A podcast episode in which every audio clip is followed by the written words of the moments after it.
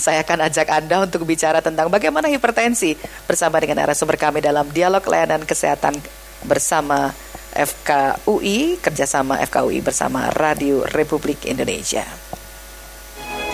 Dialog Kesehatan Ya, saya bersama dengan Dr. Pringgo Digdo Nugro SPPD KGH dari Departemen Ilmu Penyakit Dalam FKUI sudah tersambung bersama kami lewat telepon. Apa kabar Dr. Pringgo Digdo Nugroho? Kabar baik. Iya. Tadi sempat dengar ujung-ujung tentang uh, analisa tentang harga emas. Ini mungkin juga kadang bisa bikin hipertensi ya kalau ya. harga emasnya nggak menentu kita udah terlanjur investasi, harga emasnya turun misalnya. Baik. Ya, ya. Dokter Pringgodik Donugroho, kita sering mendengar kata hipertensi, tapi mungkin ada hal yang kadang kita sepelekan atau kita belum tahu. Pagi ini kita akan coba kupas lebih dalam uh, sekaligus uh, mengingatkan kembali tentang bahaya hipertensi ini. Dokter uh, Pringgodik Donogro, hipertensi mengapa harus kita waspada ini dok? Iya, kenapa kita harus waspada hipertensi? Ya memang karena ini masalah yang cukup besar ya, masalah kesehatan global juga di Indonesia.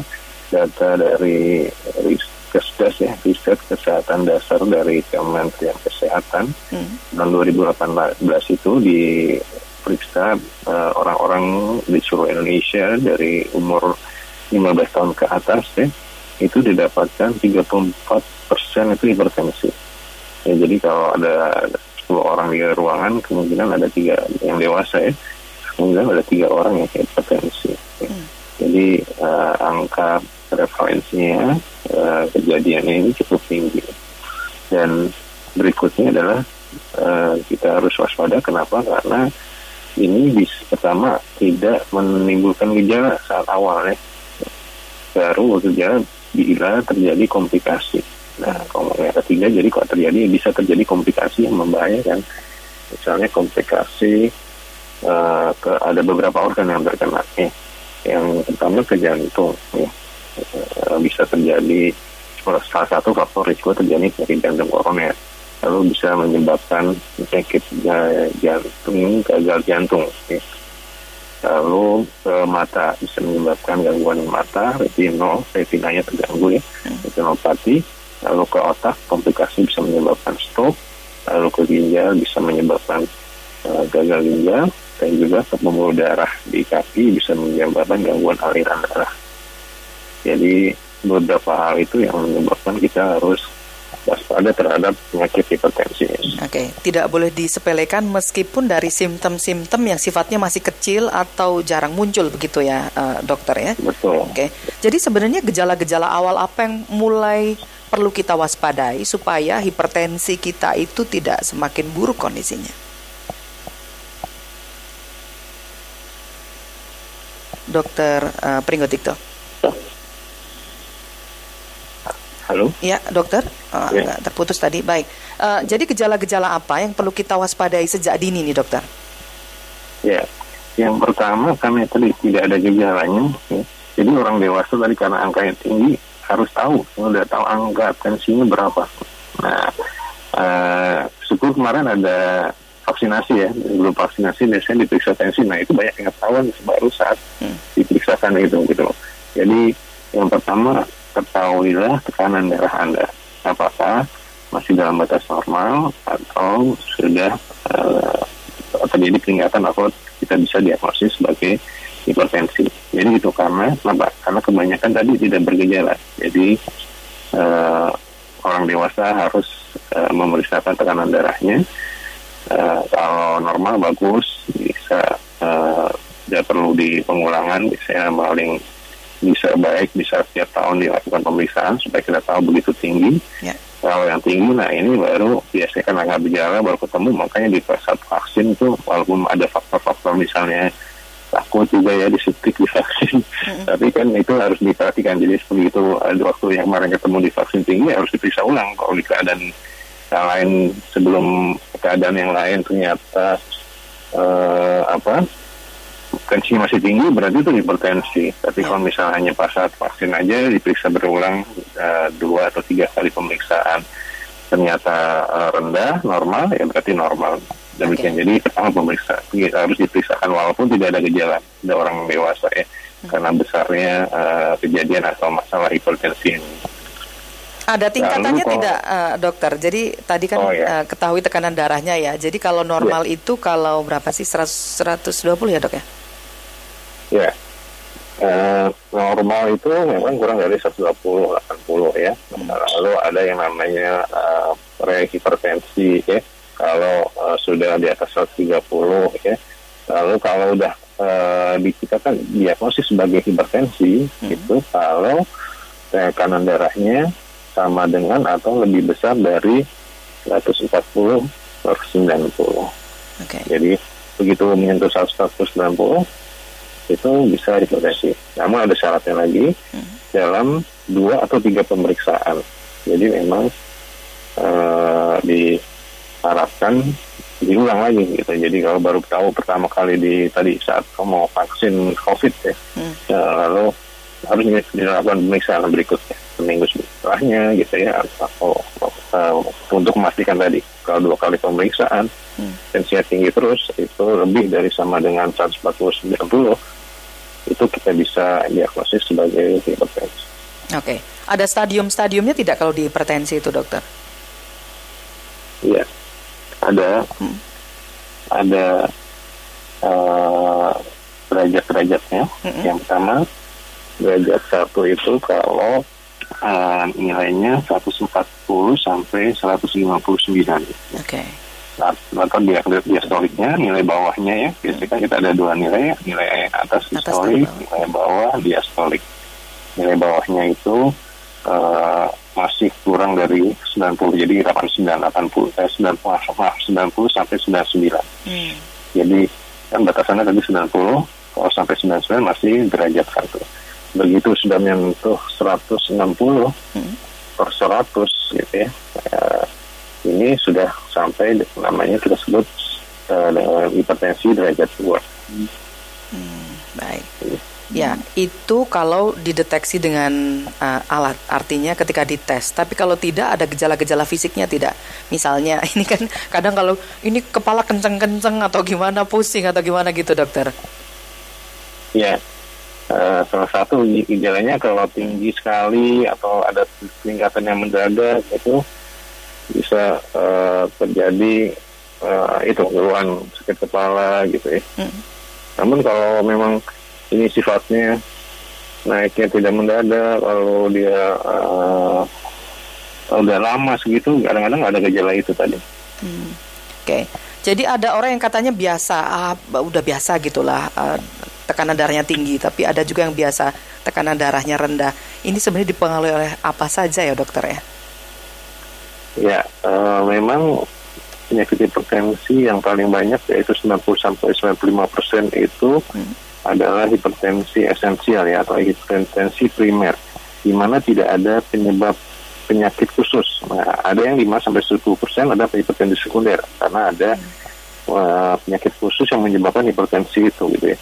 Nah, yang kebanyakan 90 sampai 90 persen ini uh, tidak ada penyakit khusus, namun ada beberapa faktor ya hmm. yang mempengaruhinya, mulai dari faktor jantung, ya, yeah. faktor pembuluh darah, faktor ginjal, faktor uh, hormonal. Nah, ini mempengaruhi uh, tekanan darah. Jadi beberapa faktor itu saling berkaitan, hmm. hasil akhirnya menyebabkan tekanan darah yang tinggi. Baik. Uh, Dokter Pringgodikdo Nugroho, sesaat lagi saya akan buka kesempatan pendengar untuk bisa bergabung langsung konsultasi dengan dokter ya. Sekaligus untuk pendengar yang ingin bergabung, silakan di 0213844545 atau 0213866712. Bisa juga lewat WhatsApp kirimkan pertanyaan Anda di 081399399888. Dokter kita jeda dulu sejenak untuk informasi berikut tetap bersama Pro 3 RRI. Kilas Berita.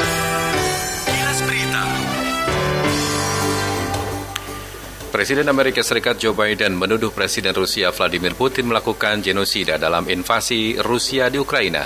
Ini merupakan kali pertama Washington menggunakan istilah genosida. Amerika Serikat sudah lama tidak menggunakan istilah ini berdasarkan aturan di negara itu. Definisi hukum terkait genosida sangat ketat dan berdampak besar. Biden pun menyatakan bahwa ia tetap menyerahkan ke pengadilan untuk menentukan tindakan Putin di Ukraina dianggap genosida atau tidak. Informasi lengkap Anda bisa baca di rri.co.id. Kilas Berita 3, Jaringan Berita Nasional. Ya, kita masih berbincang seputar hipertensi dan saya bersama dengan Dr. Pringgo Digdo Nugroho, SPPD KGH dari Departemen Ilmu Penyakit Dalam Fakultas Kedokteran UI. Saya mengajak pendengar untuk bisa bergabung bahas tentang hipertensi yang mau uh, jangan curhat ya. mau konsultasi, silakan. Dr. Pringgo Digdo, kita sapa pendengar yang sudah bergabung ya. Ada dari Sumeneb dan juga dari Sorong. Dari Sumeneb dulu Pak Sumadi, kita sapa dulu Pak Sumadi. Silakan Pak. Ya, selamat pagi. Selamat pagi. Selamat pagi, Pak. Ya, silakan Pak. Ada saya ada ah, saya ada yang mau ditanyakan. Mm -mm. Saya sering sakit kepala di belakang, terus eh, sakitnya kepala itu kadang-kadang di sebelahnya, sakit sebelah gitu. Hmm. Terus sampai pinggang. Atau nanti kalau kadang-kadang juga eh, hadir penyakit pusing, mau mau roboh kayaknya mau uh, kayak Hmm. kita putus tubuhnya kadang-kadang. Itu gejalanya apa dokter? Pak Sumadi usia berapa? Saya usianya sudah 49. 49 ada penyakit-penyakit apa gitu nggak Pak? Eh, eh, penyakitnya itu itu tadi. Hmm. Oh jadi tiba-tiba saja sakit kepala gitu ya? Tidak ada penyakit Ada. komplikasi yang lain ya? Baik. Terima kasih Pak Sumadi di Sumeneb. Kita tunggu jawabannya. Pak Ramadan di Sorong. Ya. Bisa tekanan darah nggak, Pak? Oh, Pak, oh sudah terputus ternyata dokter. Terputus ya. Oke. Pak Ramadan di Sorong, silakan Pak Ya, Ramadan. selamat pagi, Pagi. Mbak Esti dan pagi. dokter. Selamat pagi.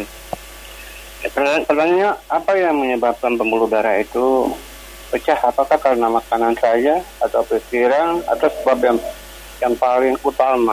Hmm. Makanan sam- makan durian sama kopi sekali bersama-sama itu bisa enggak ya?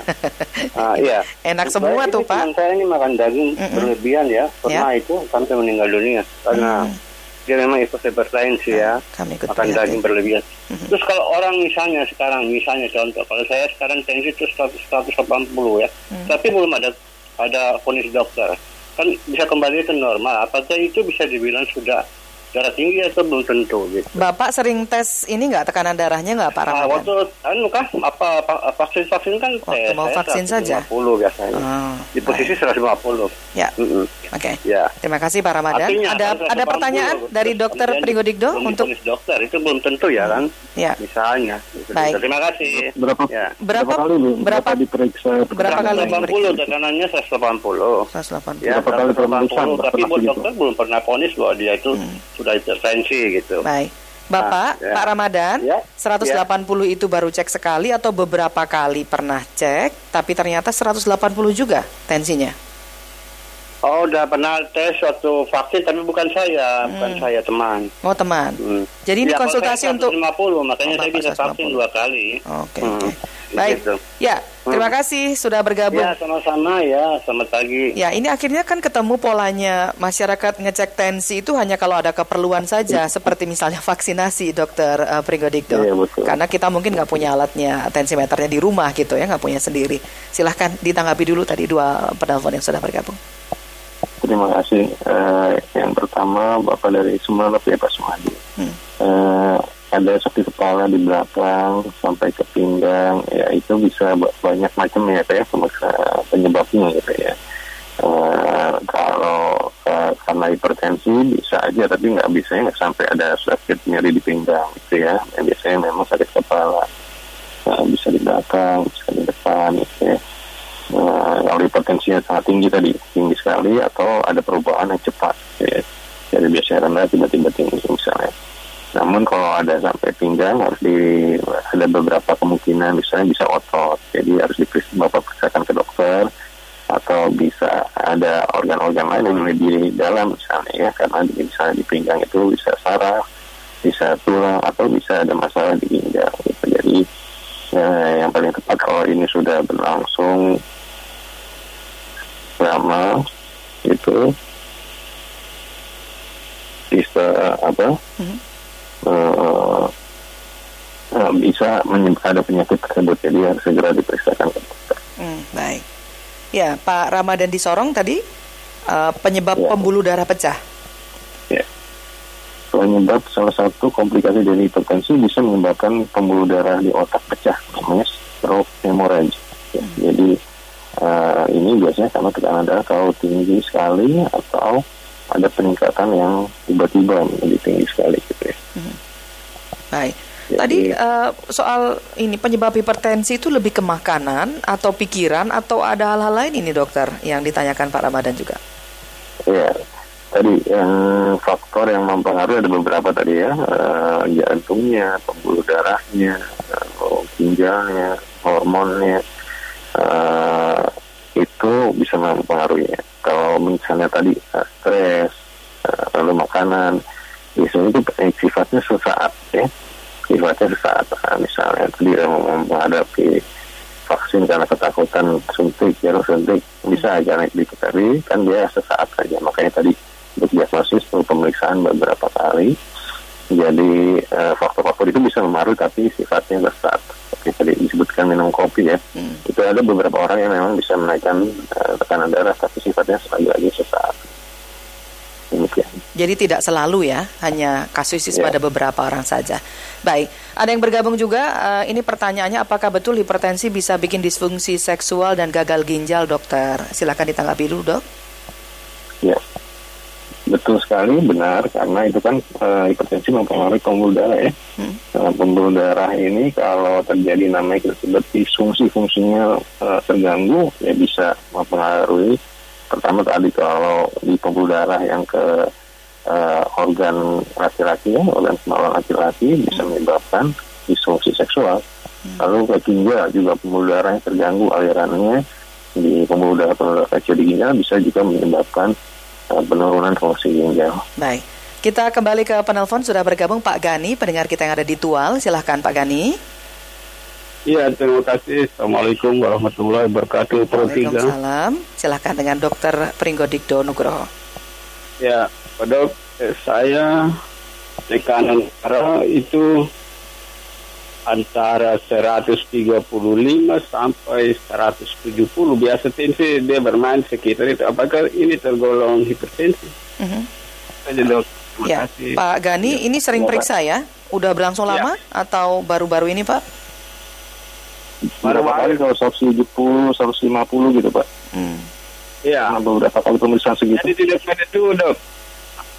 Ada kalanya 170, lalu bulan berikut periksa lagi sih dia turun 160 gitu. Hmm. Ya, paling di bawah itu 135 dok. Ya. Baik. Ya. Tapi tidak stabil, dia tidak stabil. Hmm. Turun naik. Beda-beda ya, tapi kisarannya itu 135 sampai 170. Ya. Pak Gani usia ya. berapa sekarang Pak kalau boleh tahu?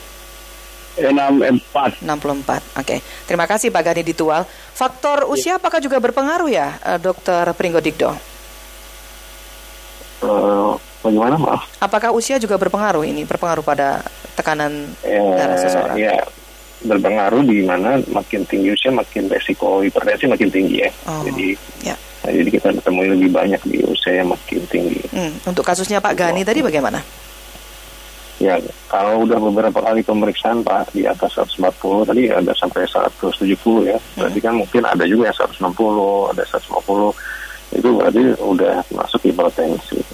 Okay. Jadi Bapak periksakan lagi, pastikan lagi ke dokter. Kalau diperiksa memang tensinya lebih dari sama dengan 140, 90, ya itu uh, sudah masuk hipertensi. Sehingga sebaiknya dilakukan pengobatan supaya stabil tidak sampai naik-naik sampai 170 gitu ya. Hmm. Jadi bisa dipertahankan kurang dari 140 90. Baik. Kalau tadi disinggung soal usia, katanya sekarang anak muda pun juga udah banyak yang kena hipertensi, dokter. Ya betul. Jadi kalau hipertensi tadi kita banyak 90-95 persen itu jadi risk saja 15 ke atas ya. Hmm. Itu 34 persen. Jadi 15 yang remaja itu kan masih muda yang bisa ada um, termasuk di dalam di dalamnya gitu. Jadi ada memang yang hipertensi. Oke. Okay. Jadi supaya kita bisa sehat panjang umur sampai tua nggak kena hipertensi dari awal uh, pola-pola hidup sehat seperti apa yang harus kita terapkan dokter? Ya, pola hidup sehat memang harus diterapkan ya. Yang pertama uh, menjaga berat badan ya menjaga berat badan uh, dijaga untuk tetap dalam range berat badan ideal ya. lalu uh, lagi dengan cara uh, diet seimbang gitu ya. Ya. lalu tidak banyak mengonsumsi garam ya.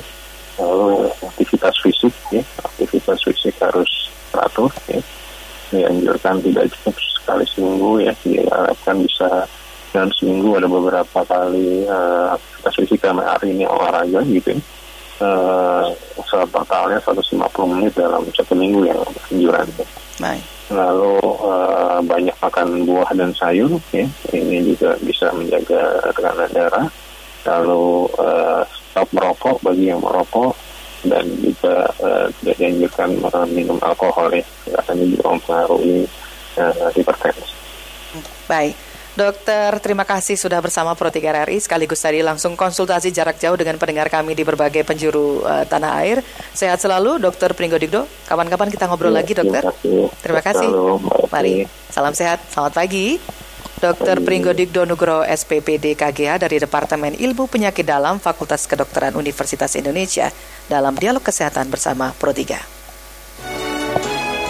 Dialog Kesehatan